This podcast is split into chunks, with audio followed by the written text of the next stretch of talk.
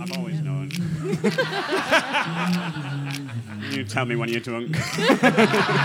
What is the worst uh, social behaviour you have ever seen a comedian exhibit? The whole thing was on speakerphone. It was so weird. What did she What did she answer? Me? Fuck you!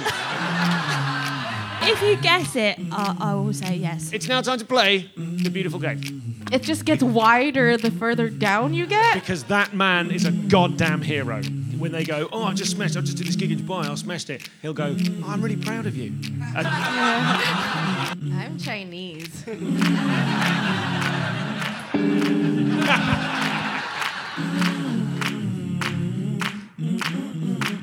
but I would like you to visualize the comedian who you hate because you fear you're a little bit like them.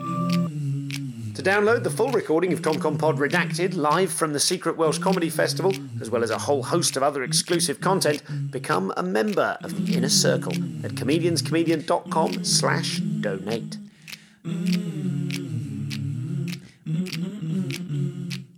This is a podcast from comedianscomedian.com.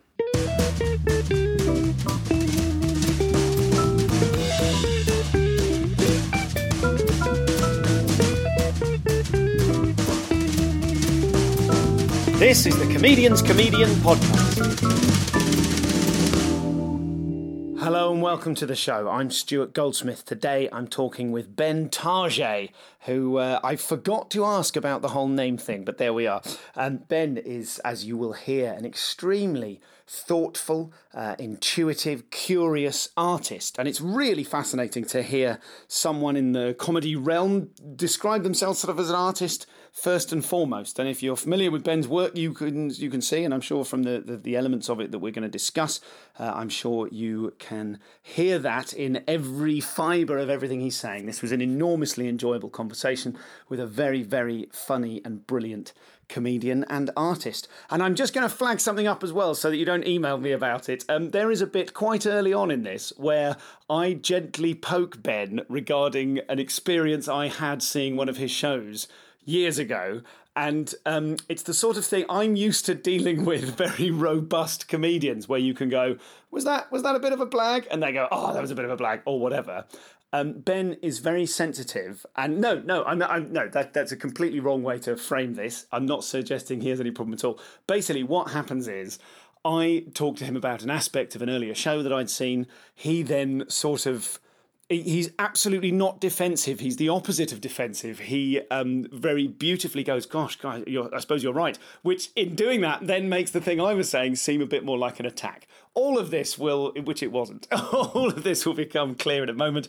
But after various issues surrounding various uh, episodes in the past, I just wanted to make absolutely clear in advance that Ben and I get on tremendously well. Uh, we began and ended this experience the firmest of friends. It's a tiny, minor thing anyway. It's just that he's such a sort of uh, a, a curious and not delicate, but like um, you basically most comedians are dickheads and shrug off occasional little you know challenges to their preconceptions of themselves. And ben's not a dickhead. Ben is a sort of take things seriously person. So i just wanted to flag that up in advance. I may edit this bit out. I'm already regretting saying it. But the point is you're going to absolutely love ben Target. Let's start there. Talk to me Okay. about this um about this this place that you're in Talk to me about the, the, the previous state to this, if you're in a transformational state at the moment. Well, I suppose I'd always wanted to be an artist growing up. And my folks are quite sensible, practical people who were like, no, go and go and study something that you can then get a job in. And so when I discovered stand up as a place to make things, I thought of myself as like trying to become an artist working in comedy. Okay, okay. So you were doing like almost like the opposite of the I'm going to use stand up to get rich and famous. It was like I'm going to use stand up to become an artist. Absolutely. That's completely it. That's been the last 10 years' journey. And when you say an artist, do you have a genre in mind? I don't have a genre in mind, but I have a clearer self definition now of what it is, which is uh, an artist is somebody who um, has to clearly present um, the experience of the human condition, and they do so creatively. So, really, I look at all of us in comedy as artists, just people who make things and try to cope with the world and explain the world. And uh, do, is there any kind of um, do you think that all art is equal because it all has the same value to the person, to the practitioner, or do you think there is such a thing as good and bad art? Well, that's a tough one. I mean, I think it's just subjective. It's down to the completely down to the viewer as to whether they think something has worth. But then it's also down to the artist to define whether what they've made or the process that it took to make that thing had value to them. I really dislike uh, classification in general. I understand that it's it's useful, but I don't enjoy this uh, discussion about high and low art. I just think if someone's made something because they felt they needed to make something, and they want to call that art, I'll accept that as art and I'll try and see it for what, it is to me. And so tell me, so that's that's where you are now compared to where you your idea of what art was initially when you started comedy. I, I suppose it's. I suppose really now I feel like I'm comfortable thinking of myself as an artist who works in comedy. If I take a step back from that and simplify it, I'm just a person who enjoys making things. And the things I enjoy making, I hope, are both funny and beautiful because those are the two things that I enjoy seeing in other people's work. And um, there was a period of time when I was torn between am I trying to be an artist or am I now trying to be a comedian? Because that seemed v- like a very specific version of an artist. Like, you've got to make people laugh. That's what your work has to do. Well, I was going to say because the idea of like you know art being entirely subjective, comedy of course is subjective, but it has a much uh, more vivid idea of what is a failure and what is a success on an individual nightly basis. Absolutely, and that's the thrill of it for me, and that's where you know for for maybe the first five years that I was making work, that thrill became, I would say, addictive in a way. And I was going out and doing more stand-up gigs and trying to make my stuff set up punchline, even though it was visual or performative, because I enjoyed that specificity of brief that the audience gives you. I didn't make me laugh, but then it becomes a little bit more. Um, I don't know, uh, tricky, doesn't it? Because if you make something that some people find funny and other people don't find funny, who's right? Totally. who's right? And and I think that's what impresses me the most about so many stand-ups is that so many of you become these skilled practitioners of bringing as many people in as possible before then sharing things that are a bit more like personal to you. I find that amazing. When you say you, do you mean to exclude yourself from that category? Well, I suppose I exclude myself because I, I know now that I'm not a stand up comedian. Okay. And yet, I do try and make my work as clear as possible and as uh, universal as a scope as I can make it. But it is quite specific.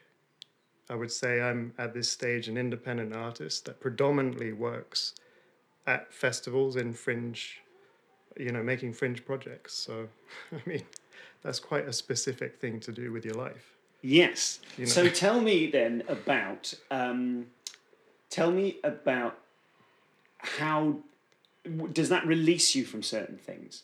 Like, what are the benefits to you of thinking about yourself in that way? Because that's a really exciting. I, I think certainly, you know, it's kind of a breath of fresh air on this podcast. I come from a kind of a, a you know, I've got a degree in devised theatre from a wacky art college on a hill. That's awesome. And yeah, yeah, yeah. So I'm I'm, super really, jealous. Yeah, right. Okay. Yeah, yeah, yeah. I mean, you're you're you uh, already in this conversation. You have reminded me of two different people from those times, from back in whenever that was. Amazing. Um, Am I right in thinking that you also have a history of working in street theatre like, say, Eddie Izzard? Yes, yes. Okay. Yeah, I do. Um, although I qualify that by saying the sort of street theatre that Eddie Izzard did. He, he, I know of two different things that he did. One of which was his take on a standard format show. He used to, I believe, uh, he used to escape from handcuffs on a nine foot unicycle. okay. Um, so there, so yes, I've done that sort of thing. Um, but then he also had a very creative, more theatrical double act with a guy called Rob Ballard, um, where they would do uh, acts like The Incredible Disappearing Cornflakes, which is like pour cornflakes and milk into a bowl, put a sheet over Eddie, and you just hear munching. So do you know what I mean like that much more creative, interesting stuff? I aspired to that, but mostly did the other end of it, the, the slightly more inverted Right. bass end of it. Yeah. So you've had a fascinating journey of, as well of like, like whittling down this sharp point of Yes. I'm going to do this thing now. Yes, yes, and so my this is interesting, and this actually this pertains to you because I remember seeing your show uh, Ben Target begins. Uh, Was it begins? Uh, sorry, uh, Discover Ben Target. I'm Yes, sorry, that's I've, right, I've that's ripped right. off Rhys James's show. The title there. well, I Um, tend to have a work in progress title and then a final title. So I think I did have a. It might have been. It might have been something like that. Yeah. I, oh, good. I'm glad, glad, to, glad to have accidentally remembered that. But it, weirdly, in the in the context of street theatre, I remember watching that show, which um, involved, from what I recall, games with inflatable balls, and you had kind of a staff of white hazmat suit clad people, kind of drones who would come and organise things for you. And it was as diff and we haven't really, I should say, we haven't really, for the sake of the listener who is unaware of your work, explored what it is that you do. I mean, I, we, we, I, I think we get the territory. But it had you. I remember were loaded with props, kind of prop gags. Yep. And I would particularly remember your uh, adeptness at um, kind of ah, what's the word? A sort of a, a suggested gratification or a suggested realization of a thing that then doesn't happen. You know, you're a very good kind of from 90 degrees. We think the train is going this way, and bang, it, it goes somewhere else. You're very good at that. You know, there's lots of, and now one, two, Wednesday. You know what I mean? Like you're really good at those kind of paradigm shifts. Well, thank you. I Uh, yeah, that. I, I, I think you're excellent at that. I um I remember feeling, and this isn't this wasn't wholly positive at the time for me. I remember thinking, oh wow, I am surrounded by. Tw-. I remember this exact sentence. This was my review to my friend. I enjoyed myself, but i one of the things I struggled with, and it's not about you, it's about them.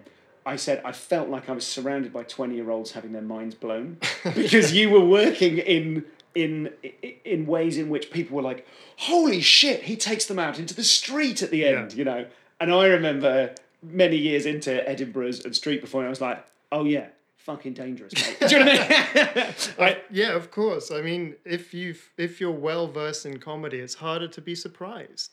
of course. And yet, I it, I suppose in my defense, coming to comedy so late in the game, like I didn't aspire to be a comedian, but I've always loved comedy. I was not well versed in it at all by the time I got into the scene. So my entire context was what my contemporaries were doing. And they were trying to be stand ups, like classic stories or polemicism, just classic stand ups. And I chose to go in a different direction because I was more interested in other things.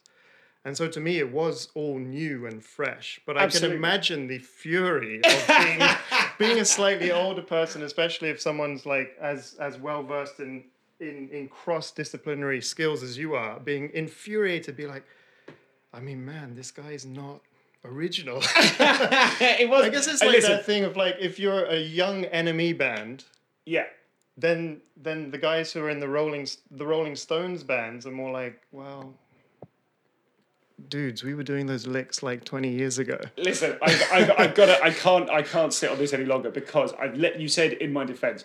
Of course, I'm not putting it. I don't want to put you in a position where you have to defend yourself at all. I, I wanted, I didn't want to interrupt because I thought that would be an interesting thing to hear. I should say my um, uh, what I now realise as a more mature enjoyer of shows and a more mature artist myself is that in that instance I was in the wrong. I was being a bad audience member, and it is something upon which I try and pick myself up these days when I'm at Edinburgh.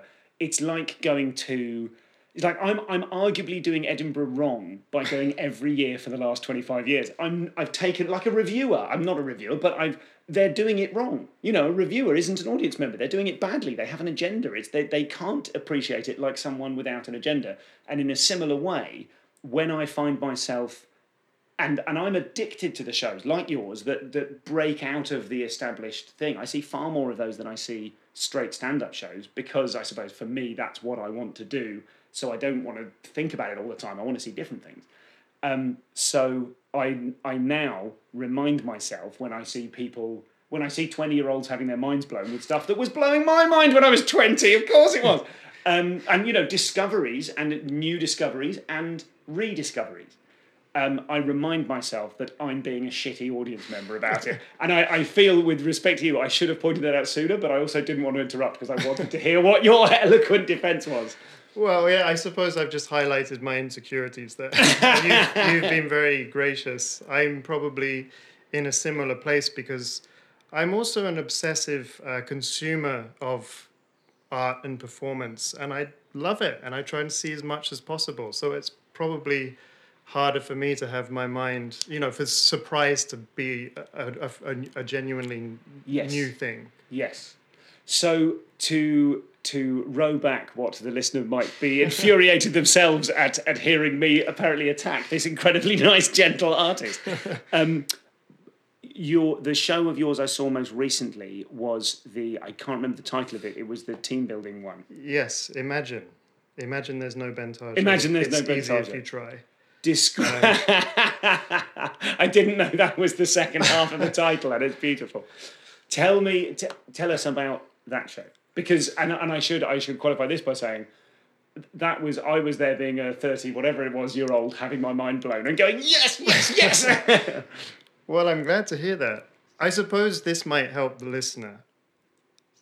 It all comes back to seeing one show when I was 15, which was an Argentinian company's dance piece. Fuerza Bruta. Fuerza Bruta. I Bruta. knew it. I Fuerza blew my Bruta, mind. I yes. loved it. Yes. Oh my goodness! I was I just went on a whim with a friend. Like I was I was in a school in North London, and a friend took me to this del- then dilapidated I saw them at roundhouse. Edinburgh. How funny. Oh my gosh! I've, Yeah. I'd never seen anything like that, and I think I have just tried to make my own version of what that made me feel Oh. ever ah, since. Let's just reminisce about that incredible. I remember at the time I thought that show. I described it to a friend that it was like aliens landing during Glastonbury. Do you know what I mean? It was it- Totally. what it was just mind blowing. Yeah. people. I mean, they, they were at the absolute cutting edge of the blowing everyone's minds in the audience. They there were people running up the walls on Yes. bungee cords. There were they manipulated the space. You remember they're like huge silver curtains, Yes. like the thirty foot high that they kind of whizzed around the whole audience. There were people dropping down from the ceiling, picking audience members up. There was like a paint fight, a rave. I, my understanding of it was this is what a street festival feels like. Yes. and because let's say if we generalize like uh, um, audiences over here are generally speaking quite well versed hmm. because there's a long history of theatre in britain but quite reserved at Yes. showing feelings. so to suddenly be picked out of the audience that's like Yeah. quite intense Yeah, they were incredible. There was the guy running on the travelator, and people Yes. run, and he like every two seconds he'd smash through another polystyrene wall that two other performers yes, would ram yes, yes. against him as he ran. Oh yeah, that was that was so yeah. They did two shows. They did De La Guarda, which is the first one I saw when Okay. I was fifteen, and Fuerza Bruta, which I think was in Edinburgh, and that was the one where I thought that- De La Guarda was the name of the company. I think the company's name's V- Villa Villa or Via Via, Oh, presumably. okay, okay, great. I'll. Okay, But I didn't know that. uh, yes, yeah, that's Oh, God, it was where. good. So, So- for the listener, I think of myself as someone who curates comedy experiences that uh, are multisensory, and I completely understand how um, niche and probably like absurd that sounds, but that's what I enjoy doing. And are you then, are you using as your bungee cord and 30 foot of silver curtain, you're using comic tropes? I think I'm using comedy to create tension and break tension because it's the I think the best way, best technique. And so you can surprise an audience, and a surprise is a joke. I think I'm my relationship with the audience is what's all the sort of magnificent uh, set and engineering that goes on with these high end shows. But of course, because I work on the fringe, I can't help but failing at that. I don't have the budget. I don't have so everything's DIY. But that also also excites me. That's like a, a punk thing. That's when I played in bands that we just set up and play. And I love that about stand up as well. Someone just arrives and they share their idea and they get immediate feedback. How exciting is that? I mean, that's got to be better than art school. Yeah, yeah, yeah, yeah, because absolutely. the amount of time that it takes your ideas to get in the world is drastically reduced. You know, in any creative field, say you're an architect, you've got to study seven years, then you've got to like get building permission. I'm not patient enough. That's why stand up was such an, a glorious entry point because it was like there was at least a sense of like egalitarian. Like, I, I, I'm not great with long words, so excuse the grammar listener, but egalitarianism uh, like- like focus on equality. yeah, yeah. like stand up. At least the open mic scene, in a way, anyone can just get up there and share their story. That's incredible. Absolutely. What a gift to the world. Yes, we can all exhibit. Yeah. You don't have to go on a waiting. Well, you don't have to go on a waiting list, but uh, an individual gig. But I'm sure some of them, if you bring a mate, imagine Yeah, that you could get your painting in the National Gallery if you brought a bunch of people to look at it. Yeah, that would be great. I'd love to do that. Yeah. So yeah, I, I suppose that's probably a more helpful like uh, summary of what I try to do. So that show you saw, Imagine, was my attempt at trying to make a show in which I wasn't involved in the show. So I imagined a show by which I created enough activities, the outcome of which was comic, um, that the audience would self-direct with clear instruction. Of course, what you saw, I think, was just a sketch. And Yes. by that I mean like a sketchbook version, a sort of Gotcha. here's the first draft because I just didn't spend enough time on that idea. But it's something I might revisit. Yes. And then the first show, Discover the debut, was I wanted to make my version of uh, The Wicker Man, which is a film I love. Okay. So I played this sort of gentle, eccentric authoritarian, and I roped the whole audience into this game in which we all walked outside to find something, and I disappeared. So yeah, I suppose that might help you with where those shows came from. That's I think that's incredible. I had forgotten about Fuerza Bruta because in so many years of Edinburgh festivals, I have seen like it absolutely is up there, but I've just got to kind of riffle back and go, oh yeah, that one. Like um, I, I had a, a a very similar experience watching um, John Robertson do the Dark Room for the first time. Have you seen that? Yes, Where you just yes. go, oh look, here is just it's like um, a hollow needle tapped into someone's imagination, and it's all just spurting out of it. You go, ah. Yes. Yeah, it's a very pure piece. It's like a guy who's inhabiting those choose your own adventure early computer games. And it's amazing that that show can um, be brought to comedy audiences. That's just a really cool thing that exists now. Yeah. Okay. So what? Let me just kind of go back over the territory we're looking at. I want to. I want to talk about beauty. One of the other things that I have in my uh, my uh, Ben Target memory banks is um, your incredible poster, that huge pink poster with you in the beard coming out of paint, coming out of liquid. Was it paint? It was paint, yeah. and I remember seeing it was it was such a perfect poster. No information, just a just a bearded pink face with eyes closed, kind of emerging from paint. Huge, kind of the whole Yes. thing. Screen. It was what, what was it? Puce. Uh, it wasn't pink or purple. What was it? It was yeah, it was pink. It was a sort of uh, sort of quite a. So that was inspired by an artist I was studying at the time that I'm still fond of called Yves Klein, who invented a color in the '60s called YK blue, Yves, Yves Klein blue, and he patented it, and he just did blue paintings. and my um, my uh, my manager at the time said that one of his other acts didn't want these posters, and would I like to do something with them? Amazing. And this idea really made us both giggle of what sort of idiot would buy that poster and then not tell an audience where their show was. But it also played into the title of like Discover. So in a way, uh, in terms of like uh, signage, it was a signpost. It was it was a perfect signpost because then when I was I saw it, I wasn't quite sure it was you, and didn't not I can't remember how much I knew about you at the time. But then when I saw a when I was handed a flyer that had that image and some information, I was like, oh, that's it. It was. I mean, I think you accidentally stumbled upon a fantastic and original functional campaign. Yes, well, I mean, that's part of the show for me. I think when we do posters, they're record covers. Record covers are commercial art. They're something that often remains in someone's mind for a longer period of time. And as soon as an audience member, and I think Edinburgh, in a way, from my experience of doing festivals everywhere, is quite unique for that surface time you get with an audience. You can actually flyer someone and set up that little micro relationship. Whereas in many other festivals, you have to, you know, get ads in or Yeah. whatnot. And that for me was the beginning of the show. So I worked closely with my friend Julia Vogel, who's a brilliant uh, artist, and my other friend Mark Dean Quinn, who's a great artist. And we made this campaign together of, well, the show's called Discover, so people are looking for something. They find you in the show. At the end of the show, you disappear and they know nothing about you, which was a subversion, a knowing subversion of the debut Edinburgh Hour, which is Yes. this is where This I is come me. from. I've been named. Good night. Yes. Like yeah, right. Absolutely. So um, we had all these choices. Like we had no press that year. We didn't have a PR that year.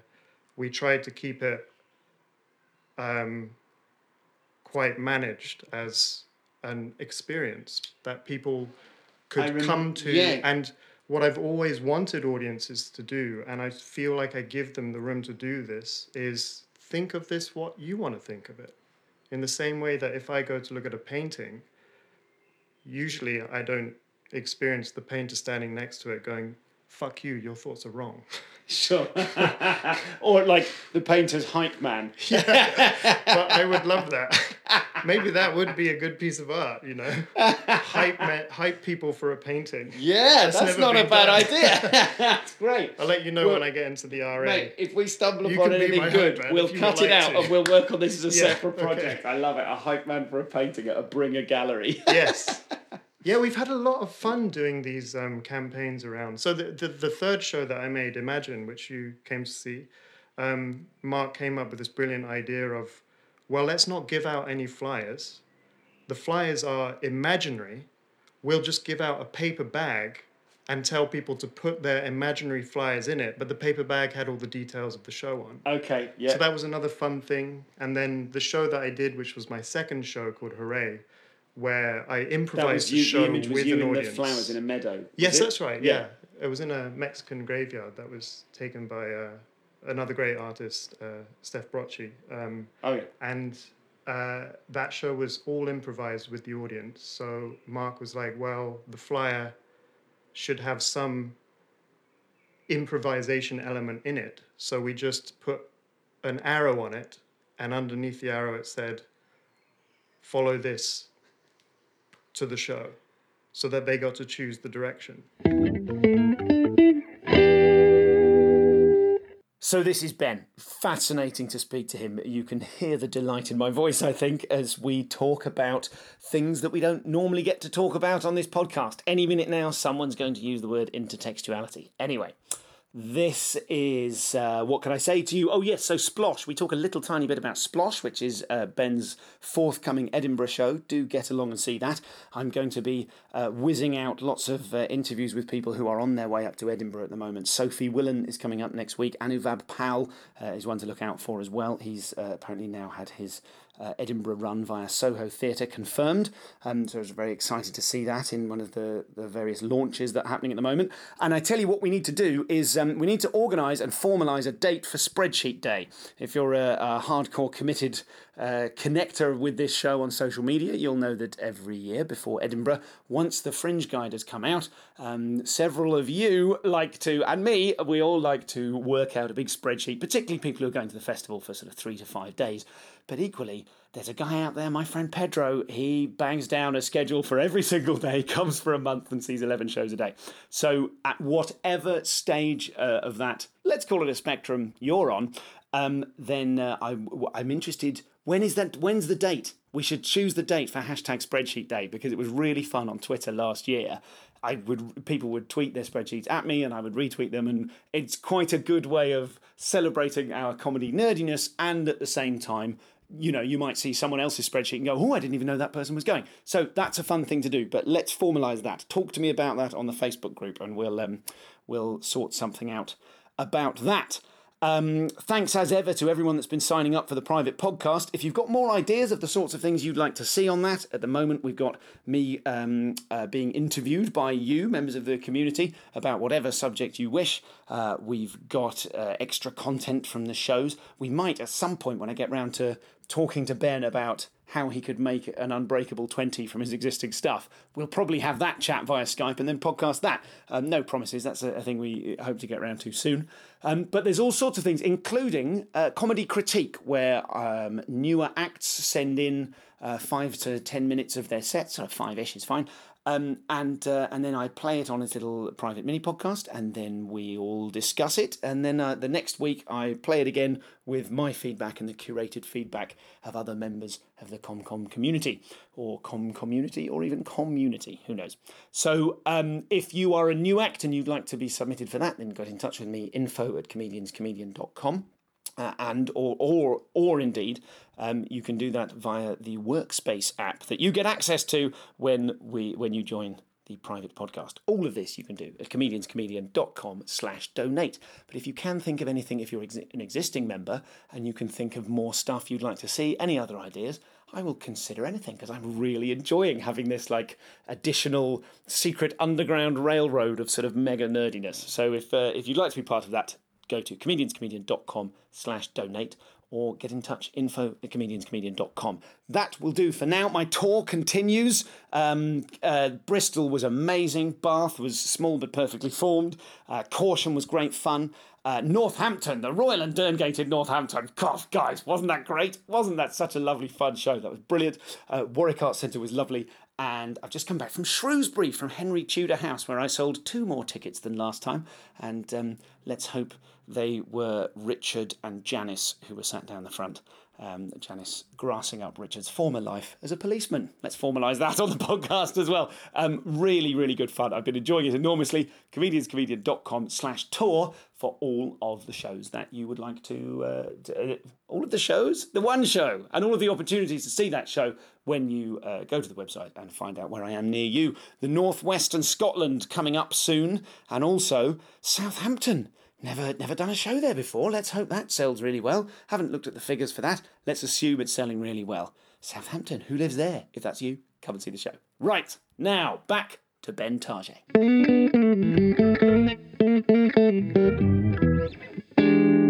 Do you do you feel that you are operating within a uh, uh, what's the word? What's the word? Within um like are there people you've seen at Edinburgh in the past who are inspiring you? What's the word for that? You know, operating within a something. I forget the terminology. Not a genre, but are you part of a sort of a um, not ancestral? What's the word? It's a, Like, what's my heritage? yeah, well, yeah, within well, yeah, kind of like a, an artistic heritage. These ideas are so good; it's kind of hard to um, like they they make up eh, fringe festivals. Let's look, we're talking about Edinburgh. Let's, Yeah, you know, yeah, specifically. Edinburgh. They make up some of the lifeblood of Edinburgh in a way in which it's almost like these are some of the things that we all fear Edinburgh is losing or will lose, Right. or do you know what I mean? They, they, they, they, there's a lineage Yeah. of this kind of stuff. So, did you, besides Fuerza Bruta, were there other kind of things? Because that wasn't a comedy show. It wasn't, no. Were there other comics that inspired you in how far they stepped out of the norm?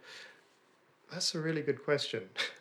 I I completely agree that whether we think we're original or not when we start, we are from a heritage, as we've you know touched upon. Like, in a way, only our take on an idea is fresh and not necessarily where it comes from.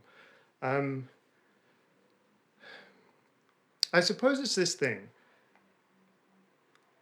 I've found art funny, and I've also found comedy artful, and that's just something that's inherent in me.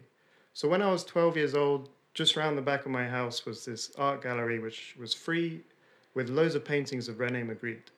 And I found his paintings both beautiful because of the technique, but also really funny because of the juxtaposition of image.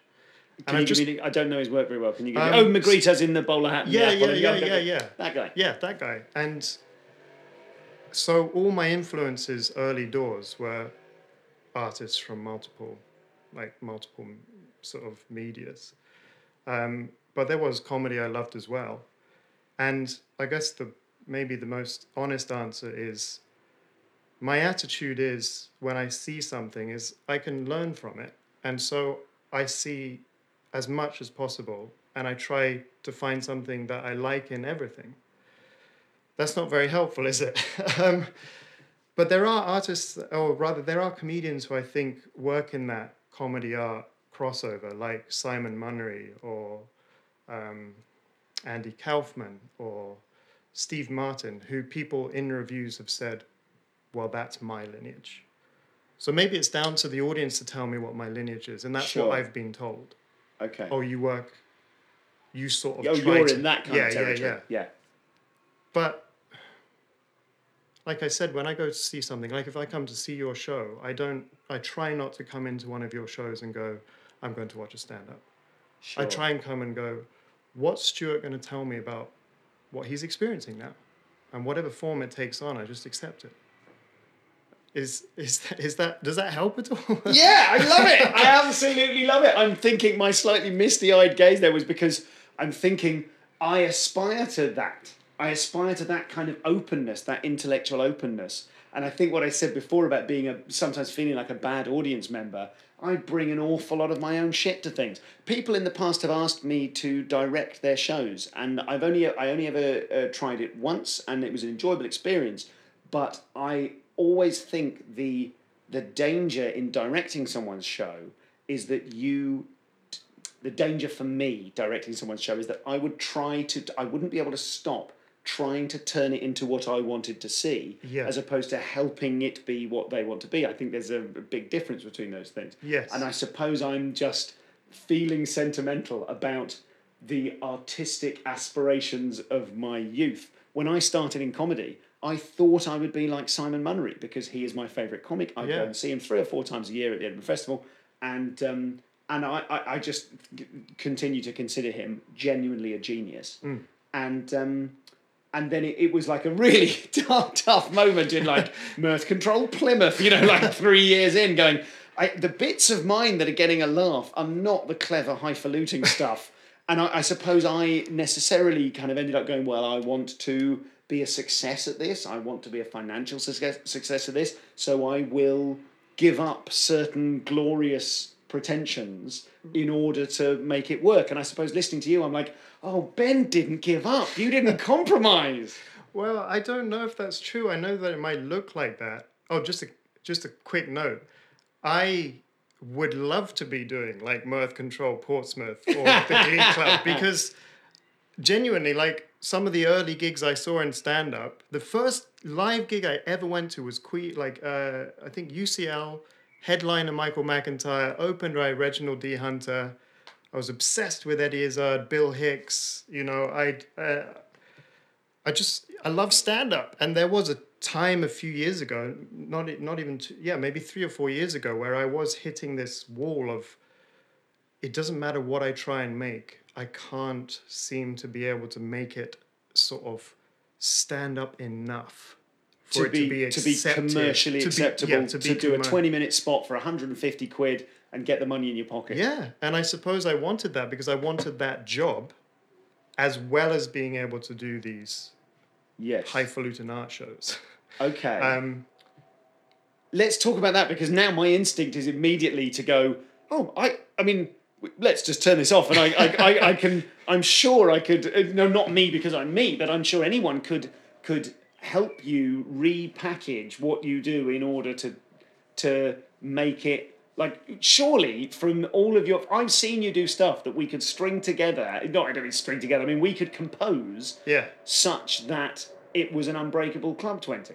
I would love that. Let's do that. Let's I do mean- that. I mean, yeah. I mean, when I started out, because I was my contemporaries um, were were Nish Kumar and Ed Gamble and uh, Liam Williams and the guys in the Footlights and the Durham Revue, and I was looking at them going, I love this, and I sort of want to do, I want to be able to do what you do, but I'm more interested in other ways of expressing this. And then I discovered that I was just naturally, sort of innately good at visual stuff. And so I think my work was leaner on purpose because I did give myself that brief of this has got to result in a laugh. And so that first show was ostensibly the most comedy show I've made because it was prop gag after prop gag after prop gag lots and lots of content. yeah, locked into uh, a character, a persona, which made sense in the sort of um, experiential narrative of this of the show. And off the back of that, I did get a couple of years of club work. You know, that was really fun, and it was what I was aiming for. But ultimately, I discovered the solitude of that life wasn't something I, I coped with well at that time. I preferred working in a small team, building something that was grand, like bigger in terms of time. And I just had to make that choice of, well, 50% of the gigs you're doing at the moment, either the promoter hates you afterwards or the audience hates you. and 50% of them you're seen as something that was refreshing and wild and wonderful. And that extremity of the two was just not a good headspace for me to constantly arrive at work in of how's this going to go? And I just think it was, you know, that's exciting. I love going down to the up the creek or Late'n'Live when there's a mixed bill of you know the wonderful breadth that we're that we have in comedy in Britain. I love that. That's my honestly my favorite thing is like Sunday special up the creek. Mm-hmm. But I, I, I just think I had to make that choice of okay, this is hurting a bit too much too often, and I'm gonna try to become someone who focuses on projects and long form shows. And that's like a whole different kettle of fish commercially. That's a very different lifestyle, isn't it? Absolutely. If you if you nail that, you could one of the one like one of the the um, the places I think that can exist is with me with my kind of you know one eye my business eye if you like going oh well so a sensible thing for you to do would be to make shows and sell them to festivals and, and make that your commercial thing. I guess that would mean in the short term going to australia several times and doing all the way around that. Have you, have you done those? Have you done I- those kind of festivals? I have done. A, I did a year out in Australia and New Zealand, okay. And that's something that I would aspire to do in future. I think for to to make that viable, you have to do, you have to make a sort of robust hit yeah creative show. Yes, and it has to be commercial. Yes. You can't be fannying around with a poster that doesn't have any details on Exactly, it. Exactly. And that yes. might so so that doesn't appeal to you. That aspect of it doesn't appeal to you. It what appeals to me, I suppose, is creative challenge. What I find tough is investing the amount of time and emotional energy into my work as as I suppose we have to do in this in this game. And then the risk the other side is oh I'm I'm back at my a billion day jobs because I just lost a ton of cash. Yeah. And yet You need a big That's- Dickensian sponsor. That's what you need. I, th- I think it just takes time to get really good at something. And I think it takes time to build your audience. And I think it takes time to become an effective administrator of that audience. And that's a large part of the job, isn't it? And I'm now comfortable at going, okay, I love doing this. If I can make a show every year and get better incrementally at doing it, eventually, the probability is I'll make something that I can tour around the world and the risk is less. And I'd love to do that. And the other thing I'm also really interested in doing is making shows and projects and pieces of art for spaces and getting commissions to do that. And that's what I've done over the past uh, two years now. Okay. Like I've made interactive installations. Tell me I've- about some of those. I'm, I'm very much less familiar with those, and I'd love to know what kind of thing we're talking about. In February of this year, I did a project for the London Brain Project. They're a group of leading neuroscientists who each year try to unpack for the public uh, a mental health condition. This year they chose anxiety. So they asked me to pitch them a workshop which would involve working with neuroscientists and people who'd been diagnosed with various anxieties to explore anxiety through art. And I made a workshop, and off the back of that, they commissioned me to make an interactive installation. So I looked at the relationship between tension and release. And for me, release is physical, physically embodied by sanctuary. In my life, that's a space that I've made. And and so I and then for the anxiety, I made these tension trees, which were just these massive plumes of helium balloons, which people could attach their anxieties on labels to. And after doing that, after offloading, they could then walk over to the sanctuary space, which was a quieter, softer space, and then share what they do to sort of cope and calm down. So that was like a recent uh, installation I've made. Okay. Yeah. Okay. Because, I mean, as you started describing that, I thought, I can't tell you how to make a, a Club 20. It would destroy this wonderful arti- artist. In front, you know what I mean? but I, but well, I, touching on something you said earlier about directing and, and uh, club twenties and things. Being a club comedian, I, I guess, is part profession and part craft. Like it's a craft that again takes years, like learning how to read an audience, learning how to like pitch material, etc., etc. And I'd love to be able to do that. And I suppose it's that thing of just investing time in it and what you eventually decide to invest time in. And I guess I'm I I've accepted reluctantly the older I get, I'm having to be more specific with my choices. Yes. Yes, isn't it? Go on. But maybe, you know, you can find your way back to something. So Nick Helm said this thing to me a few years ago where he was like, um, every hour show that's made, you might find five minutes of material that you can then road test in clubs. So say you make five hours, maybe you've got a 20 in there somehow. So I do still do gigs and I still do get paid to do gigs. I mean, it's far more on the sort of, we need a weirdo. Yeah, sure. He's, he's got a bankable 15 Yep. and a crazy five minutes at the top. you know, if they're not on board by 10, He we're get going out. down. Yeah.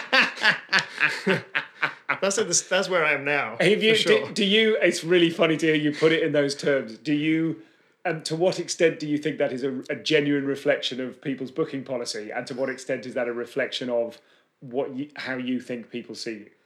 I think I think it is um, maybe a bit of both. But for example, recently I've written for two people's TV shows as part of a writer's room in which I was clearly employed to be let's have a weird idea, let's have an absurd approach, let's do something out of the box. Yes. And someone was there for just, you know, like gag, gag, gag. Here's the and gag yeah. person. Yeah, right. And that was those experiences have been just so empowering of oh, I can just be me. Can you talk to me about what show that was, or does that need to Um, remain? Think- uh, one of them was a game show. okay. So I guess somebody it was, it's a show where on the surface it's quite conventional, Mm-hmm. but they want that kind of Vic and Bob aesthetic. Okay. And another one was a talk show, but it's a hidden prank show. Okay. So the talk show aspect is really, I guess, quite reserved, Uh-huh. and the prank show element is um, a bit more like Nathan for you, where it's like Sure. a completely ridiculous premise comes in. but is executed beautifully. And that was a very empowering space for you to be in because you are being given free reign to be the weirdo. Yeah. There's no pressure to come up with a joke, Yeah. like a, you know, a societally Yeah, yeah, acceptable yeah. joke. Yeah. Um, and instead, they just go right. And at this point, something weird can happen, and you can look up and go chainsaw a mattress or Yeah, whatever occurs abs- to you. yeah, absolutely. Oh, wow. Yeah, well, I mean, one of them, the, the greatest thing was that I got to work with Spencer Jones, whose work I love. Yes. And it was just like us playing like table tennis with how can we Yeah. out weird each other's idea. But, but but I don't.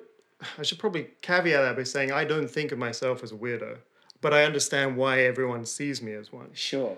I, I come from a very eccentric family and a very like creative family and I'm but I, I'm not sure I don't find it healthy to think of myself as weird.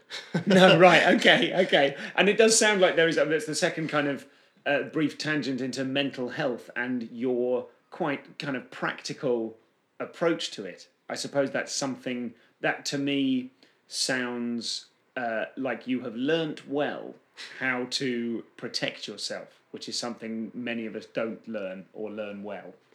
Well, maybe it's at the heart of all creative people. I find that we're very sensitive. Um, and I certainly can take things to heart quite quickly. And it's another skill that we have to learn, maybe, of getting the logic in there or just skilling up on techniques to distance your emotions from the action.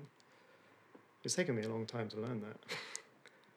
you know, certainly early on when I had a rough gig, I'd beat myself up about it all week. And I'd go out and try and do three more gigs that week, irrelevant of how stacked the week was, to sort of like prove to myself, no, no, no, no, you can be good at this.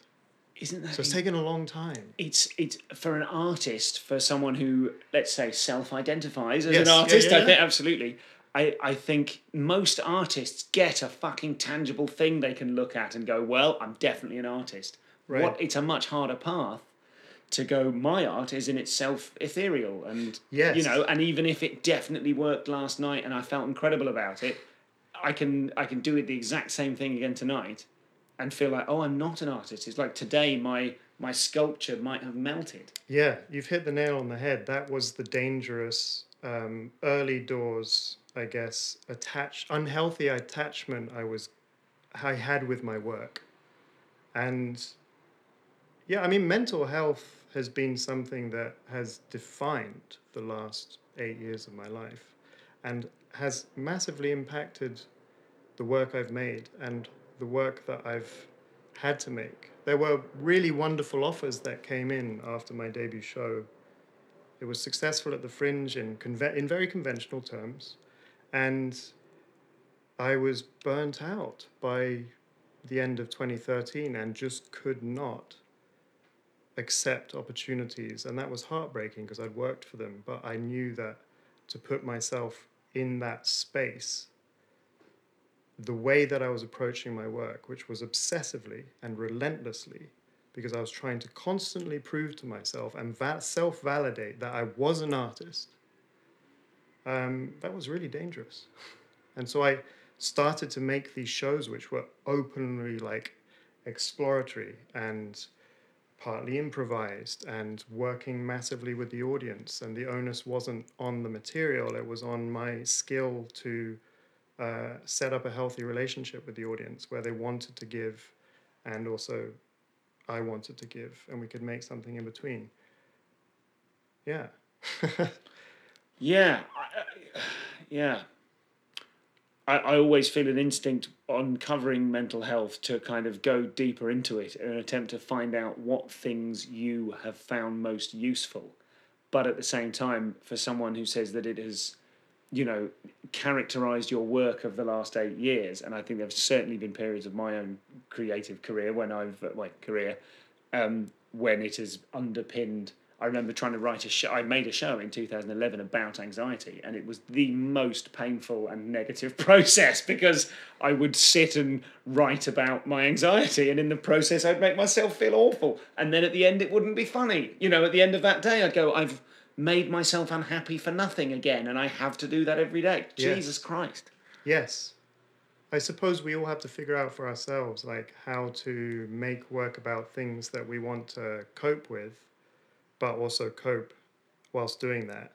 So my last show was about creative destruction. It was a aesthetically a 70s game show, but my experiences of self-destruction were revealed throughout it. And when I started making the show, I didn't feel I had the skill to lead an audience responsibly through the journey I'd been on. And it made me, like you, like incredibly, um, I I- well, it made me really sad. I felt like I'd, I was failing myself for making this uh, show that would heal me. Uh, But I discovered through that this invaluable thing, which I've taken into the show I'm making at the moment, which is to trust that the subconscious is doing some of the work. So just make something that I think is going to be fun to make and trust that the message and the thing that I'm trying to like uh, reconcile with in my life is somehow being worked through partly in that show.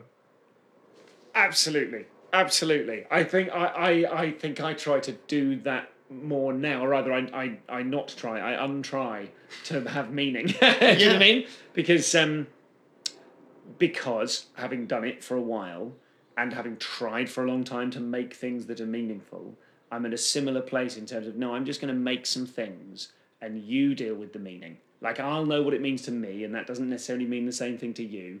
I, it does require a certain amount of dexterity when describing it in marketing terms, um, because you don't want to pin it down to a thing that then, well, next week I discover it isn't about that. You know, um, I suppose is is there is that this does that have you ended up then at the same place as a conventional stand-up comedian who doesn't worry about meaning I don't know. As I've never been one, I'm not sure I can answer that because I still feel like when it comes to making my own work, I'm careful to isolate myself with the things that I'm interested with so that I don't start comparing myself to what my contemporaries are making and feeling um, sort of awash with uh, insecurity over that. But this whole, you know, whatever we're touching upon here, for me, that moment where you realize that what you are making naturally and the skills that you are naturally good at are different to what you aspire to make and the work that your heroes are making. And embracing the loneliness that I feel confronted by, where I have to embrace what's mine as opposed to what I want to be mine, is when I. It takes a lot of bravery, and it's. I immediately feel myself improve, and I see it in other people too. For example, I'm part of a collective called Weirdos. A fellow comedian, uh, John Kearns, we all found him funny for years. And he would come on stage and he would do these surreal stories about being on the Titanic and getting his tongue stuck to the iceberg because he tried to lick it or something. The ideas were funny and his on-stage manners were funny. Something wasn't working. And I'm not sure who he was aspiring to be, but it felt like oh, this this is a sort of this is a bit like Izzard or a bit like Tony Law, like a sort of uh, surreal story. And then, kid you not, it's like the day he put on that monk's wig and teeth and just told us about how pissed off he was about minor th- minor infractions in his life. It was like the comic was born, and he and he embraced that and owned it and has become this performer that I always look to for, I suppose, like um, as an example of go and do what you do. Because you can't help but not eventually be that.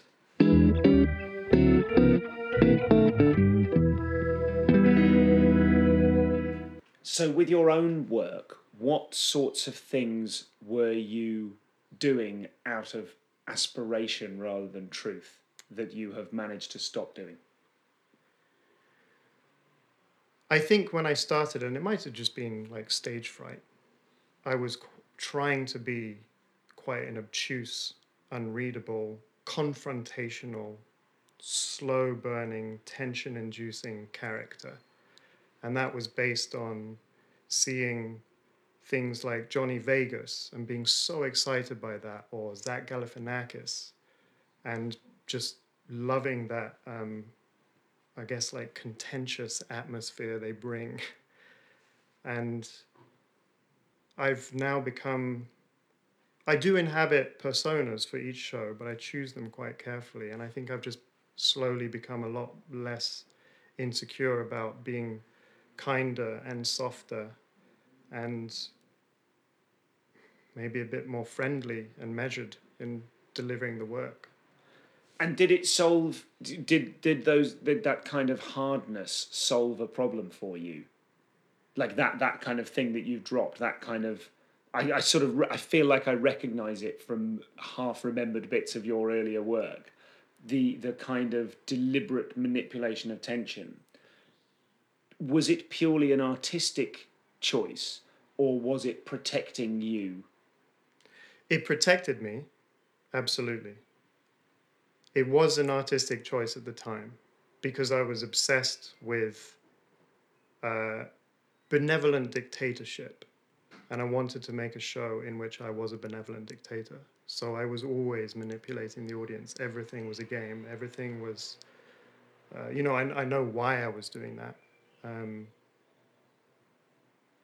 I was working through some fam- familial is that the right word familial relationships i was playing a character that exists in my family and sort of empowering myself by overcoming my fear of them by stepping into their shoes Okay.